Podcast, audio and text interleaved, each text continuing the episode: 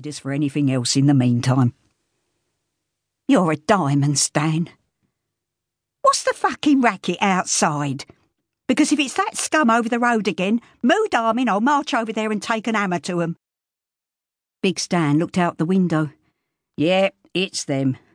I'll have a word. When did our wonderful Whitechapel go so downhill, Queen? Telling Stan to pour them both a large brandy, Queenie settled herself in her armchair and waited for him to take a seat on the sofa. I'll tell you exactly when things went from bad to bloody worse, shall I? Now cast your mind back to the spring of 1986. Part 1 Love me or hate me. Both are in my favour.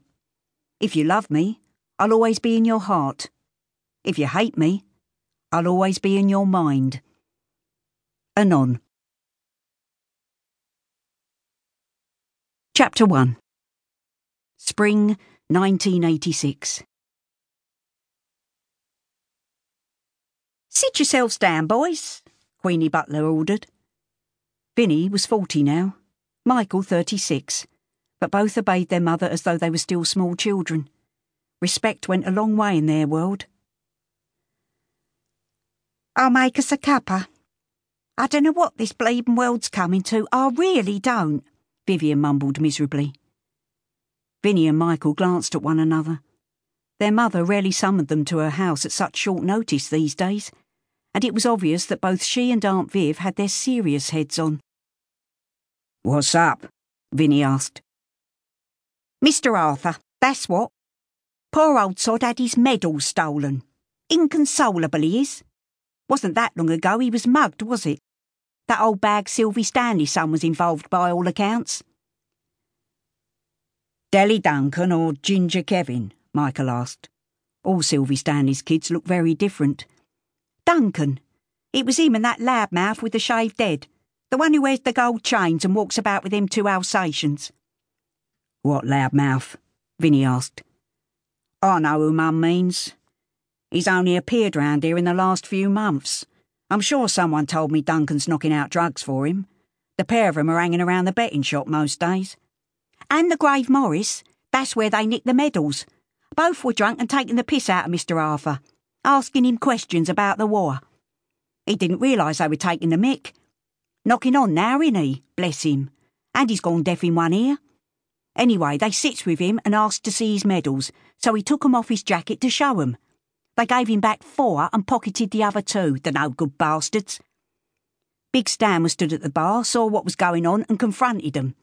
Obviously, they denied taking them, said Mr. Arthur was senile and he'd only shown them four. When Stan demanded they empty their pockets, the big fuck threatened him.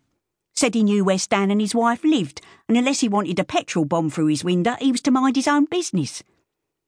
He said fucking what? Vinny exclaimed. Vivian put the tray of teas on the table. Getting worse round here by the day, it is. Something needs to be done about it. And this family owes Mr. Arthur big time. If it wasn't for him getting on that bus and following Jamie Preston home, we might never have got justice for Molly. Well, we haven't exactly got our justice yet, but you know what I mean. Don't worry, Mum. We'll sort it, Vinny promised. I want it sorted immediately. I think because neither of you live round here anymore, people have forgotten how to behave. They need reminding, and Mr. Arthur needs those medals back, so yous two better get cracking. Michael took a gulp of his tea, then stood up. Come on, bruv. Let's go and teach some manners. Mr. Arthur froze as he heard the hammering on his front door.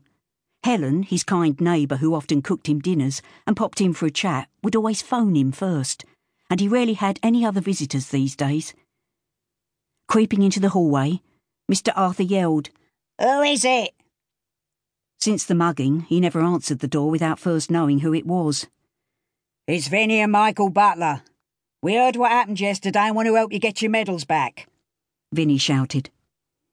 Vinny's deep, gruff voice was unmistakable, so Mr. Arthur twisted the key.